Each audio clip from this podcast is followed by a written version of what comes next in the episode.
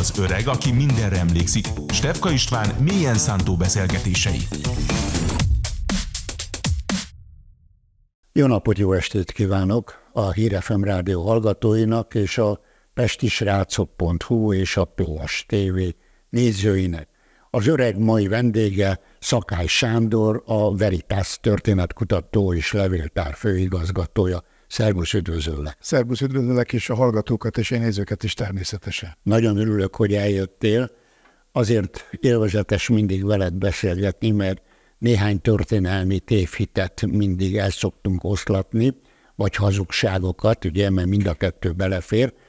És mindjárt akkor kezdjük azzal, hogy itt volt ugye 81 egy évvel ezelőtt a Doni áttörésnek az évfordulója, és én is a Nemes Kürtit könyvben, meg számos történeti könyvben azt olvastam, hogy 200 ezer magyar halt meg.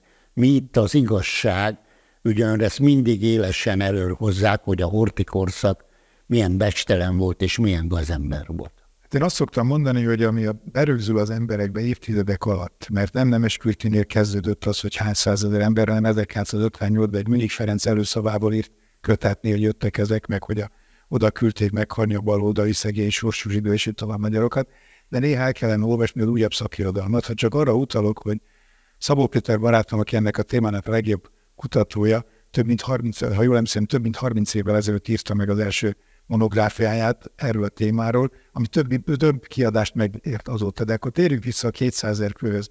Most kicsit ilyen furcsán szeretnék ö, fogalmazni, akkor azt kell mondanom, hogy 1943. január 1-én mintegy 198 ezer volt az életvezési létszám a második hadseregnek a dom partján, vagy a dom mellé. Igen.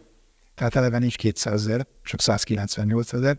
És amikor 1943 áprilisában számba vették az életben maradtakat és a veszteséget összesítették, akkor mintegy 101-102 ezer személy volt, most nem mondom a pontos számot, bár az adatokban benne van 101 ezer néhány száz fő, akik életben maradtak, úgy mondom sértetlenül, több mint 28 ezer sebesültet munkaszolgálatost és katonát, vagy katonát és munkaszolgálatost szállítottak vissza a hátországba, azaz Magyarországra.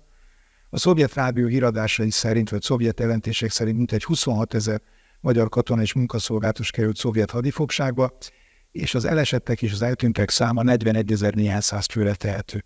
Ha most ezt összeadom, akkor ez körülbelül egy 50% os veszteség, de ez nem mind halott. Ha most nagyobb számról beszélünk, és lehet nagyobb számról beszélni, hiszen ez a hadsereg 1942. április 11-én indult ki a szovjet hadműveleti területre, vagy akkor mondták a keleti frontra, és ott volt 1943 áprilisig. Ezen időszak alatt az összvesztessége, aminek van egy csúnya kinefejezése, véres veszteség, tehető mintegy 120-140 ezer főre, ebbe benne vannak az elesettek, az eltűntek, a megsebesültek és a hadifogságba kerültek. Most azt hozzá kell tenni, hogy a második hadsereg katonái közül szovjet hadifogságba kerültek közül nagyon kevesen tértek vissza, és élték túl a hadifogságot. Ők a gulágra kerültek, vagy pedig munkatáborokba, ugye, mert ezt beszéltünk erről, hogy ez két különböző két fogalom. Különböző fogalom. A gulág egy büntetőtábor, ahova elítélteket visznek, akiket bíróság elítélt a Szovjetunió. Tehát nálunk is elítéltek Magyarországon szovjet bíróság, és ezért elvitték őket. Így van. A, a gulágon, a gulágra került magyarok száma szerintem a 4-5 ezer főre tehető, de nem az elhurcoltak számáról van szó, mert ezek az úgynevezett hadifogoly vagy guppi táborokban kerültek. Egy szigorúbb tábor volt, vagy pedig a munkatábor, hiszen ott is tízezrével haltak meg emberek. Az a különbség, hogy ebből a bizonyos guppi táborokból, hadifogoly táborokból, ahol a civileket is elvisznek, a Magyarországon százezres nagyságrendből hurcolnak el, két-három-négy év múlva hazakerülnek. A gulág táborokból az utolsók 1955 jönnek haza mert őket általában 25 évi kényszermunkára ítélik. Tehát például a katonák közül azok, akik a szovjet hadműveleti területen harcoltak, vagy ott a megszálló csapatoknál teljesítettek szolgálatot, és hadifogságba kerültek, azok közül volt, aki egy vagy két éves hadifogságot követően szovjet hadbíróság elé állt, és 25 év kényszermunkára ítélték, vagy voltak itt halálítéltek, és kivégeztek. Tehát ez egy ilyen értelmet különbség. Most csak azért mondom ezt a helyzetet a második hadsereg katonáival, mert ha összevetjük hogy a Stalingrádi csatát követően szovjet győzelem után mintegy 95-100 ezer német katona került szovjet hadifogságba, és közülük 5000-en tértek haza 1950-es években. Tehát ilyen volt az elhalálozási arány. Vannak olyan adatok és olyan emlékezések, hogy a hadifogságban került magyar katonákat a szovjet őrökkel együtt, kísérték őket, fagytak meg, mert eltévedtek a hómezőkön. És a másik pedig egy legyengült, fizikailag legyengült betegségkel küzdő hadifogoly, amikor bekerül egy hadifogoly táborból, ahol gyakorlatilag nincs semmi, szinte majd, hogy nem egy szöges drót, vagy még annyi sincs, akkor hatalmas a veszteség. Startamás kollégáknak van erre egész pontos kimutatása, hogy megnézte, hogy 43 április, május körül mennyi magyar hadifoglyot vettek számítárba vagy, vagy számba, és néhány hónappal később mennyi volt még közül. Na most érdekes dolgokat mondasz, azért itt két dolog, amire érdemes visszatérni. Az egyik, hogy azért ha 40 ezer ember ugye tűnt el, halt meg, megsebesült, Szóval valójában akkor azért ez egy gyenge haderő volt ez a második a magyar hadsereg, vagy pedig azért méltó ellenfele volt a szovjeteknek? Abból kell kiindulni, hogy amikor 1942. április 11-én elindulnak az első szállítmányok, tehát hogy a folyamatos júliusig tart, június végéig tart a kiszállítás a hadsereg, ez akkor a Magyar Királyi Honvédség legjobban felszerelt seregteste volt hadsereg út. Hát, amit oda lehet... Nem milyen papírtalpú cipő, nem, nem, a, ez a mese? Senkinek nem volt papírtalpú cipője kint a második hadsereg. Az első világháborúban jönnek ezek a történetek. A dolog lényeg, hogy amit akkor Magyarország meg tudott adni a hadseregnek, megadott. Megint, hogy Szabó Péter barátomra utaljak, aki úgy fogalmazott eszem az egyik írásában, hogy az itthoniakat szinte levetkeztették, most nem fizika, tehát nem arra, hogy elvették a ruháját, mindent odaadtak, és ha megnézi valaki Szombathelyi Ferencnek a 42. április 11-i vezérkarfőnöki parancsát, amiben többek közt azt írja, hogy kötelességévé teszem minden parancs, magyar parancsnunk, hogy takarékoskodjék a magyar vérnel. Ez az egyik. A másik pedig az, hogy odaadtunk és megadtunk mindent, ami jár. Van egy csúnya szó, kell álladék, eszik, hívják, hogy mi az, amit előírnak, hogy hány adott esetben mondjuk egy ezrednél, attól függ, milyenről van szó, egy gyalog ezrednél, vagy és így tovább, miként kell felszerelni, milyen az egyéni felszerelése a katonának, és így tovább. Ezt mind megadták. Hozzá kell tenni, hogy a Magyar Királyi Honvédséget Trianoni békediktátum után nem lehetett úgy fejleszteni, hiszen a 30-as évek végén indul meg egy fejlesztés, és nem egy Szovjetunió elleni háborúra készítették fel, bár hozzá kell tenni, hogy 41-ben, amikor Magyarország hadba lép, azért a szovjet vörös hadsereg sem úgy néz ki, mint 44-45-ben, amikor főleg a szállítóeszközöket és sok minden más tekintve. Mert közben Amerika szállított így már rengeteg. Meg hát ugye az ő fegyverzetük. De azt kell mondanom, hogy a kérdés az, hogy a szovjet vörös hadseregnek a második hadsereg ellen indított támadása során mi volt a célja? Mit szeretett volna elérni? Mennyire szeretett volna előre nyomulni, és így tovább. És a kollégáim, akik a páncélosok kérdésében is járatosak, mint Számbéver úr, ezt összevetették, hogy a magyar hadsereg a saját lehetőséghez képest nagyon komoly teljesítményt nyújtott. A szovjetek nem értek el. bátran harcoltak? Bárta, biztos voltak olyanok is, hogy elnézést azért kifejezően megfutott, biztos voltak ilyenek is. De alapvetően kitartottak, és ugye Jáninak sokat idézik a hat parancsát, 43. január 24-ét, hogy elvesztette a becsületét a hadsereg, de aztán a körül a harmadik negy pont megállnak, és van még néhány pont azt követően, egyik az többek között, amikor azt mondja, hogy begyenek példát a munkaszolgálatos alakulatokra, meg fegyelmezetten is hogy vonulnak. Hát ezt nem nagyon szokták említeni. 90, 81-ben tettem először közé, ezt addig ezt nem tette közé senki. A másik pedig az, amikor szintén hosszú ideig nem nagyon szóltak róla, a 13. könnyűadosztály parancsnok a Orvosi Kuti László vezérőrnagy, aki később aztán altábornagy lesz, a Jáni féle hat parancsra reagál, és azt mondja, hogy kéri kivizsgálni, hogy a 13. könnyűadosztály megtette a kötelességét, mert még mindig itt áll harcolva a dompartján, miközben németek, olaszok és mások már rég visszavonultak. Azt mondta, hogy ezt azért is kéri, hogy ennek a hadsenek a becsülete, becsületén ne essék csorba. Ez nem azt jelenti, hogy nem lehet vereséget szenvedni, hiszen egy nagyobb erőtől ez természetesnek tűnik, hogy így fogalmazza, de nem lehet elvenni azt a jogot azoktól, akik ott harcoltak, hogy tisztességesen eltálkodnak. Nem. Hozzá kell azt is tenni, hogy voltak természetesen ahogy megint mondom, hogy megfújtók, vagy akik nem úgy jártak el, hogy úgymond a katonától elvárják, erre Szombathelyi Ferencnek van 43 egy tiszti parancs, ahol fölhozza a negatív példákat, hogy X, X alezredes mit nem cselekedett helyesen, vagy, vagy kibonta magát a harcok, mert beteget jelentett, és így tovább. De nem lehet elítélni azokat az embereket, akik katonai kötelességüket teljesítették. Most itt beszéltél becsületről. Ez a tiszti becsület a magyar hadseregben fontos kérdés volt, mert Valami olyat is említettél, hogy elsősorban, ha az elesettek számát, sebesültek számát vesszük, akkor azok a tisztek voltak. Amikor megvannak a statisztikai adatok 1942-ből, 43-as adatokat, a nagy veszteséget, ezt megmondom őszintén, nem néztem, hogy végig, de addig a százalékos arányban ez a, a korabeli katonai, a, a magyar katonai szemlében megjelent. A tiszti állomány vesztesége 20%-os volt, a legénységi állomány volt azt hiszem 12 százalék, és a munkaszolgálatosok 8 százalék. Tehát a munkaszolgálatosok ugyanúgy harcoltak fegyverrel a kezükben? Nem, nem, nem. Hát volt olyan is egyébként az áttörés után munkaszolgálatos alakulatú fegyverrel harcoltak, de 1942. augusztusában is volt arra példa, hogy elesett katonáktól fölvették a fegyvert a munkaszolgálatosok, és szembefordultak a szovjetekkel. Nem, a munkaszolgálatosok veszteségei részben betegség, voltak természetesen, akiket meggyilkoltak, mert erre is volt példa, tehát nem lehet ezt tagadni, nem volt a döntő többség. És a számuk is alacsonyabb a veszteség. A óriási vesztesége a munkaszolgálatosoknak 1943. januárja és februárja. A munkaszolgálatosnak nincs fegyvere. Rosszabb a felszerelése, és így tovább. És a szovjet katona nem kérdezte meg, hogy ki a munkaszolgálatos, vagy ki nem, azt látta az ellenség. 1943-ban, jól emlékszem, 23 ezer főre teszik a munkaszolgálatos veszteséget. Ez az eltűnt, halott, sebesült összességben egy óriási szám. Később ez természetesen ö, csökken, de minden esetén azt gondolom, hogy a tisztesség azt kívánja, hogy úgy a munkaszolgálatosokra, mint a katonákra, vagy a katonákra, mint a munkaszolgálatosokra ennek a nemzetnek emlékeznie kell, mert ezek valamennyien közülünk valók voltak, vagy mi valamennyien az ő utódaik leszármazottaik vagyunk. Most Szakály Sándor professzort kérdezem, hogy szerinted Jáni Gusztáv, Szombathelyi Ferenc, ugye akik a magyar hadsereget vezették, megérdemelték a halálbüntetést? Szerintem nem. Én ezt sokszor elmondtam, és sokszor leírtam. Az érdekes, vagy bocsánat, azért az érdekes szó az, hogy Jári Gusztávot Magyarországon ítélték halálra és végezték ki, aki azt mondta, hogy nem kérek kegyelmet, mert a kegyelem kéréssel a bűnösségemet ismerni, mert is én nem követtem el bűnt. Szombathelyi Ferenc Magyarországon nem kapott halálos ítéletet a végén, viszont kiadták az akkori Jugoszláviának, és Jugoszláviában a délvidéki úgynevezett vérengzések vagy hidegnapok kapcsán ítélték el számos tábornok és tisztásával együtt, és ott végezték ki Szombathelyi Ferencet.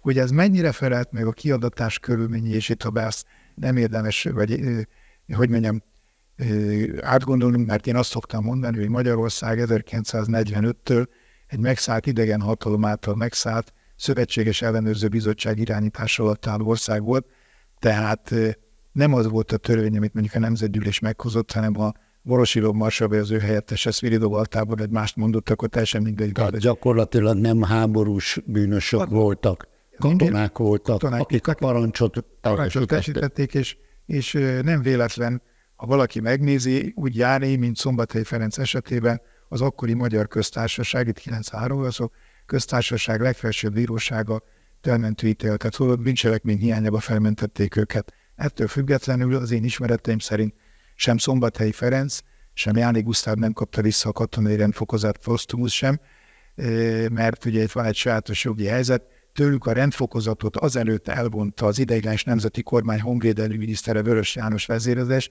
mielőtt őket elítélték volna, és azt mondta a bíróság akkor nyilván jogszerűen, hogy ők csak azt az állapotot tudják visszaállítani, ami az elítélésükkor fönnállt. Én azt gondolom, hogy a tisztesség azt kívánnál, hogy visszakapják posztumusz is a rendfokozatukat. Távoli rokonok vannak, és én azt gondolom, hogy ez egy gesztus lenne nem a rokonok fele, hanem a, a magyar, magyar ö, múlt fele. És én nem vagyok jogász, de többektől megkérdeztem, hogy a rendfokozatban való kinevezés a két háború között az államfő jogkörébe tartozhat, jog és hatáskörébe, tehát Horthy Miklós úgymond adott mindenkinek rendfokozatot, miként lehet, hogy egy államfő által adományozott rendfokozatot egy miniszter visszavonal? Ezt a jogászok Tehát akkor gyakorlatilag Novák Katalin köztársasági elnök visszaadhatná, hogyha... Amennyiben előterjesztik a köztársasági elnök, hát gondoljunk bele, Farkas Ferenc esetében Szekeres Imre honvédelmi miniszter előterjesztette, és Farkas Ferenc, akinek elvették a rendfokozatát, ő ugye nem jó, hogy Magyarországon távolétében ítélték el, és fosztották meg a rendfokozatát, ő visszakapta a posztumusz rendfokozatát. Miközben Farkas Ferencről mondtak mindent, hogy nyilas megy, egyébként nem volt nyilas, ez egy teljesen másik kérdés, de... A csendőrről beszélünk? Nem, nem, Farkas Ferenc, aki a hatodik hadtestparancsnoka volt, Ludovika Akadémia parancsnoka volt, és 41, 44 őszén kitelepítési kormány, elhelyezési kormánybiztos volt a nyilas hungarista hatalom idő, idején, ami azt jelentette, hogy a, a szovjet csapatok által megszállt vagy veszélyeztetett területekről a meg nem szállt területekre menekülteknek az elhelyezéséről kellett gondoskodni. És őt is elítélték. Ők elítélték, ha jól emlékszem, életfogytiglani szabadságvesztésre ítélték, miközben 45-ben azt írta egykori tábornok társának Vörös Jánosnak, hogy jönne haza, és milyen beosztás várja Hát többen mondták neki, hogy jobb lenne, ha nem jönne haza, mert a nem beosztás, hanem börtön várná. Tehát külföldön halt Külföld, meg. Az emigráció egyik meghatározó alakja volt, Magyar Szabadságmozgalomban sok mindenben működött együtt, Németországban ült és ott halt meg egy idősek ott. Még mielőtt áttérnénk a másik témánkra, azért ezzel kapcsolatos, hogy ugye én fiatal koromban ugye azt láttam, hogy a falvakban csak első világháborús emlékművek vannak. És a rendszerváltásnak talán azt lehet mondani, hogy ennek a fordulatnak azt lehet mondani egyik fő pozitívuma, hogy egymás után visszakerültek, vagy oda kerültek azok a emléktáblák falvakban, városokban, ahol hősi halált haltak a katonák. Ez egy megnyugvás is volt, hogy ma már azt lehet látni, hogy az első és második világháborúban halt hősök, sőt ugye 1956 forradalom és szabadságharc hőseit is most már emléktáblákban rögzítették. Ez egy megnyugvás volt, legalábbis a katonai becsület érdemes katonának lenni, hazát védeni. Hát nem tudom, hogy mindenki azt gondolná, hogy egy, egy emléktáblára fölvésés miatt védem hazát, de hadd mondjak egy saját példát, ugye az én névadóm nagyapám öccsekja Donnál tűnt el 43. januárjában, Szakás Sándor tizedes címzedes szakaszvezető, ő is ott van már a török kopályi templom halán elhelyezett emléktáblán, mint a második világháborúban hősi halált halt, katonák egyike, de nagyon helyesen az emléktáblák és az emlékművek a második világháború kapcsán ősjelottak és áldozatokat használnak. És azért mondom, és azért tartom ezt helyesnek, mert vannak a második világháború olyan egykori honfitársaink, vagy felmenőink, akik nem katonaként haltak meg, tehát itt gondolok az elhúzott zsidókra, és itt tovább, ők áldozatok.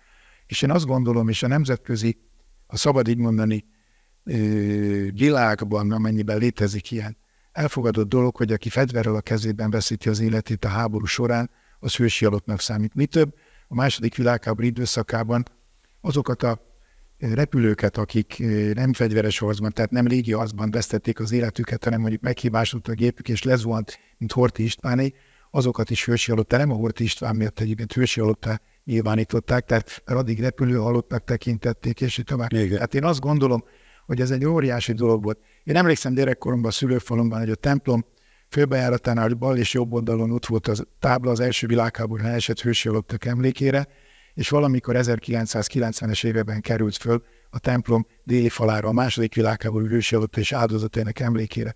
És azt hiszem valamikor az 1980-as évek második felében volt, amikor először avattak olyan emlékművet, ahol a második világháború halottaira emlékeztek. És én azt gondolom, egy nemzetnek illik a halottairól megemlékezni, és számba venni őket, és nyilvántartani őket.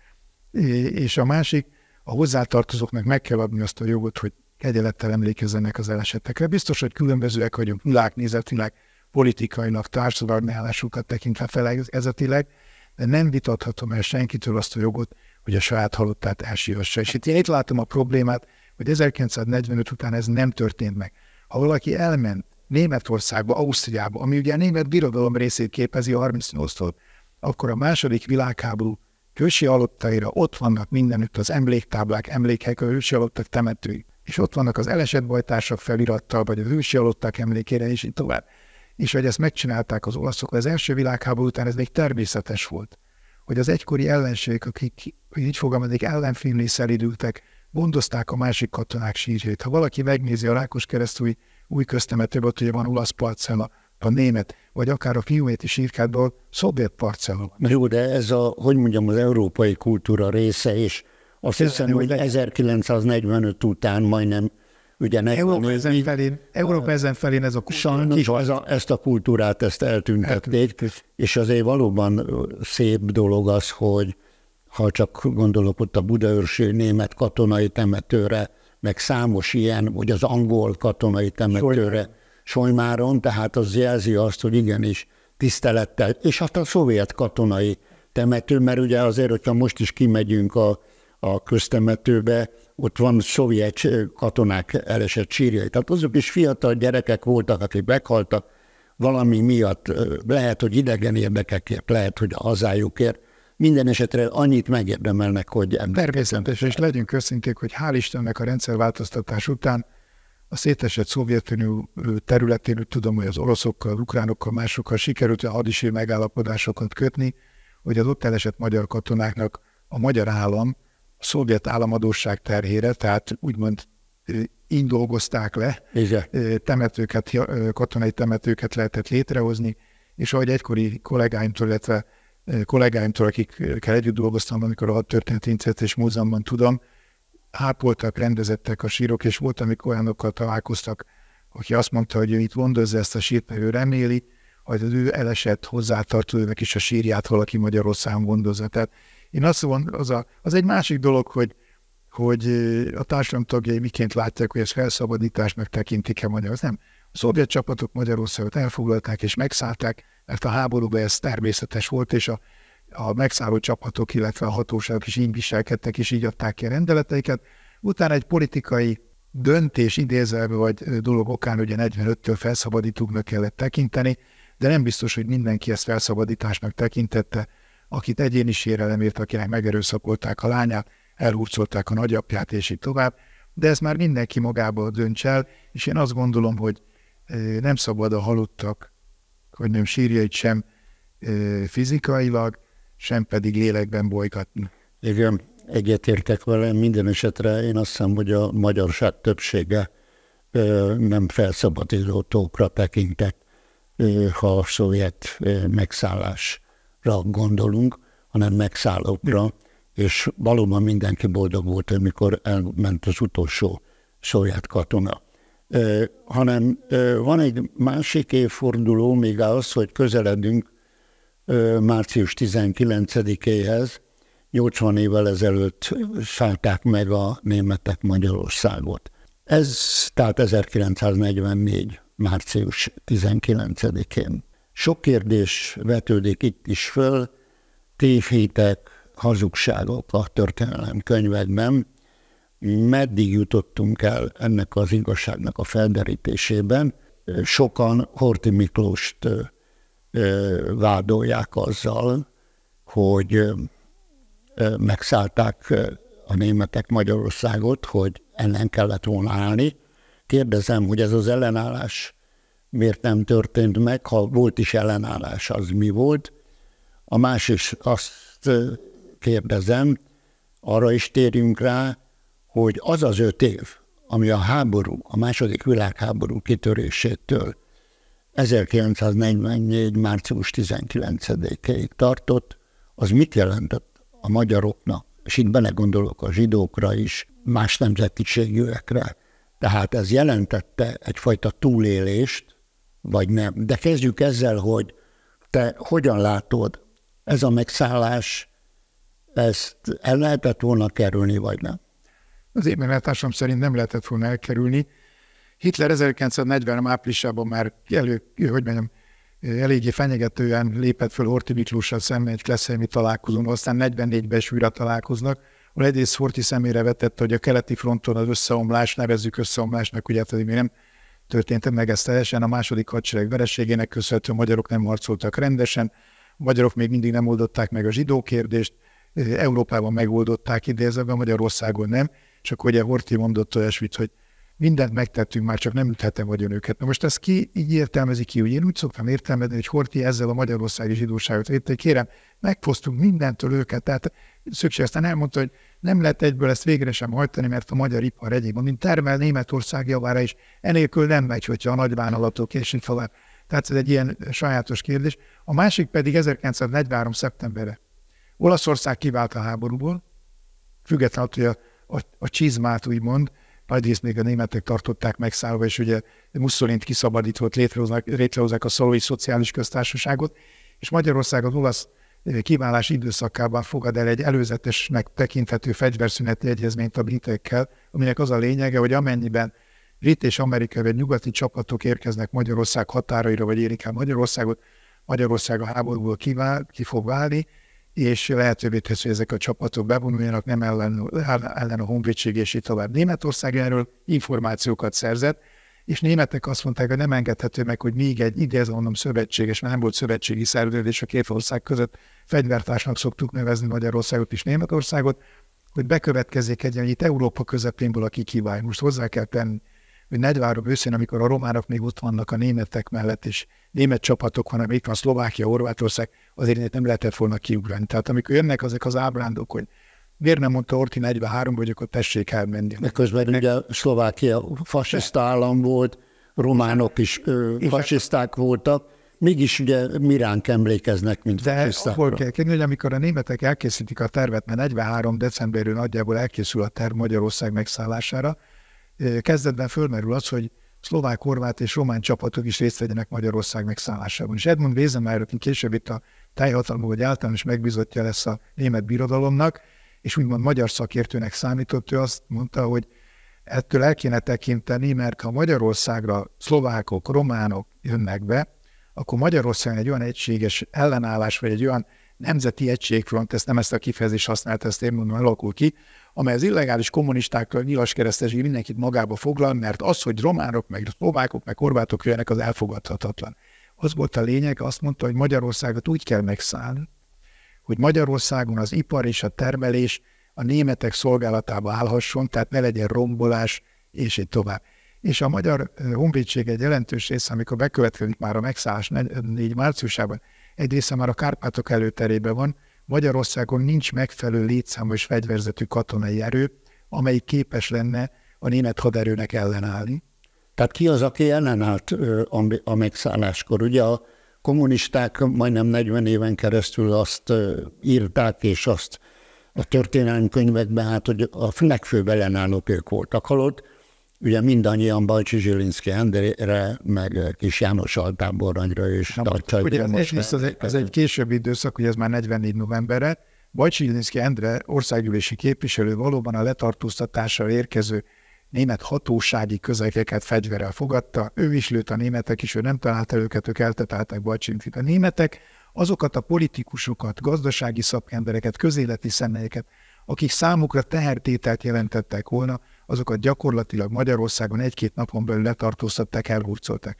Gondoljunk bele, Keresztes Fischer Ferenc, aki hosszú időn keresztül belügyminiszter német fogságba kerül. A testvérét Keresztes Fischer Lajos, aki a kormányzó katonai irodának a főnöke korábban főhadségét, szintén elviszik országgyűlési képviselők, és így tovább. És a kérdés az, hogy Magyarország esetében mi a szerencsésebb. Horthy, amikor Hitlerrel tárgyal Kleszheimben, március 18-án, amikor Hitler a szemére veti, hogy Magyarország ezt sem teljesítette, azt sem teljesítette, és így tovább, és megszállja, akkor Horthy először ott hagyja Hitlert. Aztán az emlékirat egy mondat, hogyha pisztoly lett volna nála, mit tesz, de hát, hogy ez már egy utólagos történet.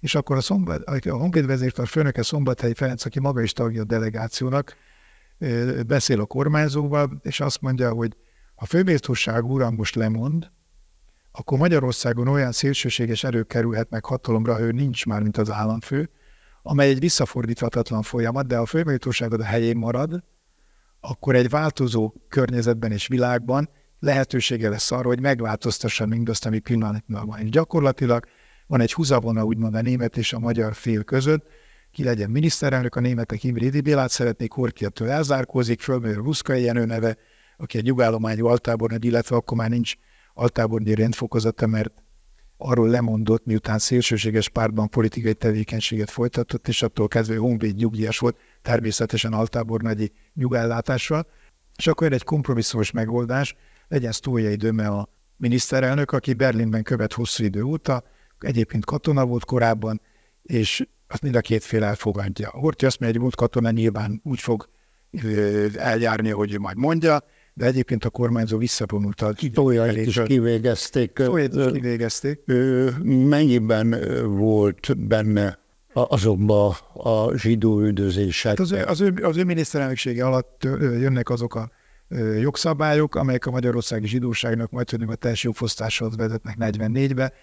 Az ő idő, működése alatt indulnak meg a deportálások, és, és mi van, ha megtagadja? Az lehetetlen volt? Ugye ez egy, ez egy nagyon nehéz kérdés, tehát bármit meg lehetett volna tagadni szerintem. Én azt szoktam mondani, hogy az elhurcolt magyarországi zsidók sem voltak tisztában 1944 májusában, júniusában, hogy mi következik be az ő sorsukba. Gyakorlatilag arról volt szó, hogy azt terjesztették, hogy munkára viszik ezeket az embereket. Hortinak van egy 44 július elejé levele Hitlerhez, amit én el nem küldött levélnek nevezem, mert nem jutott el Hitlerhez, viszont fönnmaradt a levél, amiben ő már azt írja, hogy leváltotta a sztójai kormányt, ami nem történt meg. Tehát egy, mintha megtörtént volna, és, azt írja, hogy Főméltó, vagy ő excellenciás uram már, mint Hitler azt ígérte, hogy ha olyan kormány alakul Magyarországon, amely német igényeknek megfelel, akkor kivonják a német csapatokat.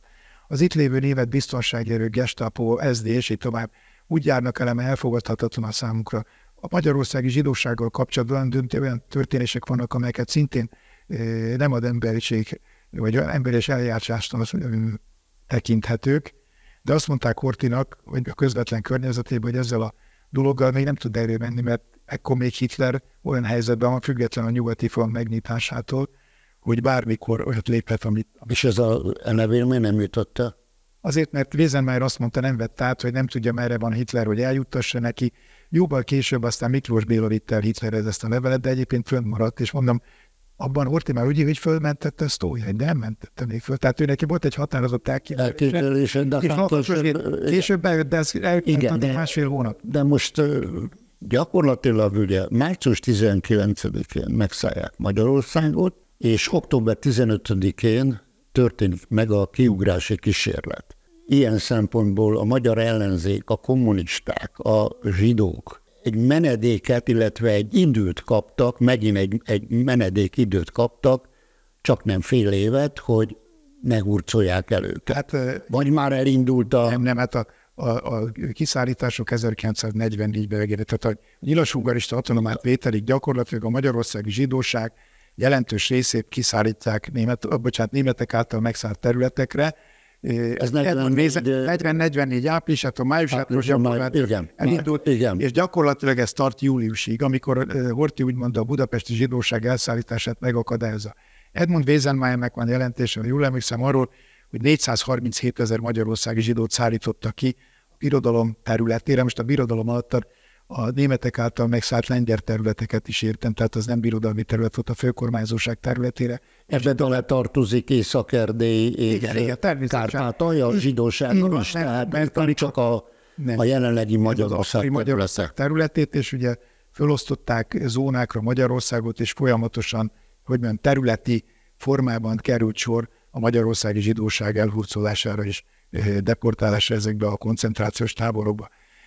Egyébként, amikor, ami nagyon érdekes, hogy 1944, azt hiszem talán április vagy május, amikor létrejön a úgynevezett Magyar Front, amelyik az ellenállás szervezte volna, és a Magyar Frontnak van felhívása, amelyben azt hiszem a két szövegezője a felhívásnak Sólyom László és Pálfi György, a Magyar Királyi Honvédség egykori tényleges állományú tisztjei, akik kiváltak a honvédségből, Sólyom László származási okok miatt, Pálfi György szintén, mert az ő mennyasszony a későbbi felesége volt ugye a zsidó törvények határású személy, és ők egy olyan felhívást fogalmaztak meg, amelyben a németekkel való szembefordulást az államfővel, a kormányzóval gondolják, hogy az álljon majd az évére az ellenállásnak. Most érdemi ellenállás Magyarország. Tehát nem Horti ragaszkodott a posztjához elsősorban. Horti nem ragaszkodott a posztjához, de elfogadta, és én azt szoktam mondani, 1944. március 18-án Horti lemond a posztjáról, akkor ma valószínűleg az ő személyéről másként beszélnek, de ezek mind feltételezések, mert nem mondott le a posztjáról. Ha nincs Horti, akkor nem valószínű, hogy a budapesti zsidóság 44 júniusi tervezett deportálását valaki megakadályozza, mert az ő személyhez köthető. Koszorús Ferencet emlékezik, hogy rendben van. Nem Koszorús Ferenc adott parancsot, ő végrehajtotta azt, amit, amit az államfő kért. kért, és ezt megcsinálta. Végrehajtotta.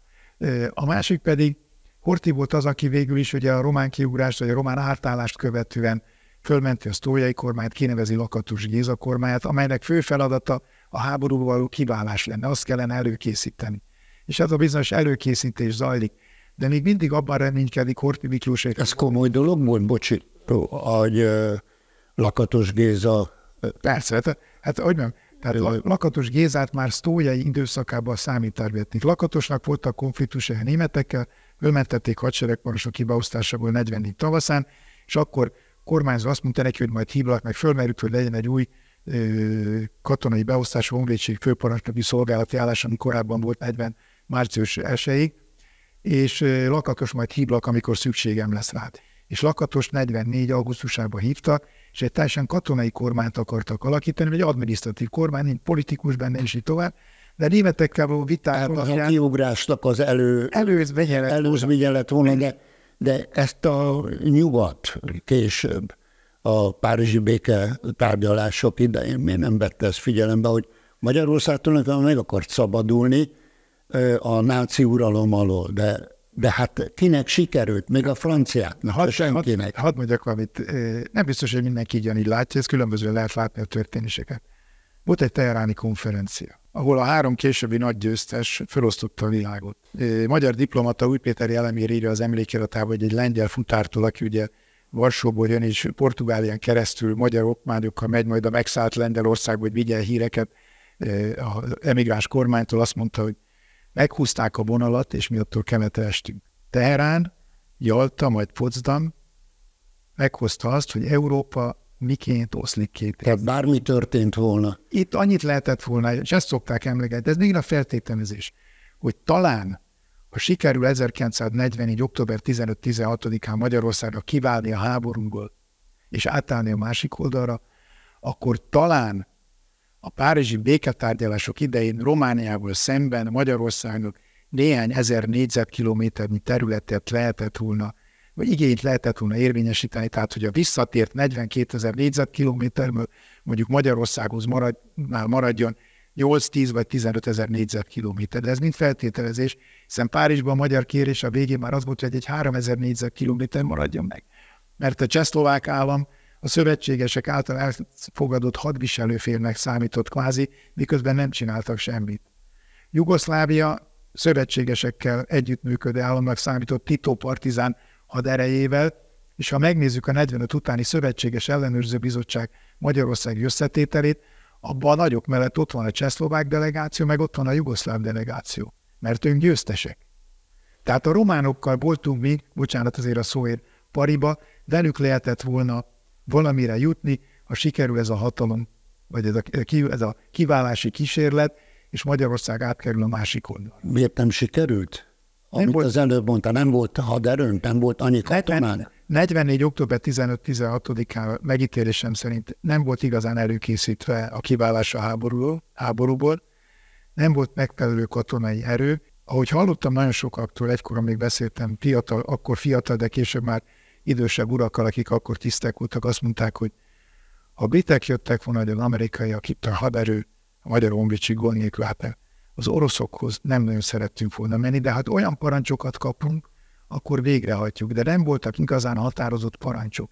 Tehát, ha van hát nem volt olyan hadvezetése nem, a Horthy mellett. Tehát meg, ugye itt azóta is vita kérdés van. Fölmet, hogy a kormányzó menjen ki az első hadsereghez, nehogy az következzen be, ami bekövetkezett Budapesten, hogy gyakorlatilag elrabolják a fiát és a várat a németek, illetve az itt múltúsított nyilas hungarista mozgalomhoz tartozó civilek fölfegyverzése után, vagy a nyilasok oldalára átálló katonai alakulatok gyakorlatilag sakmat helyzetet teremtettek Budapesten.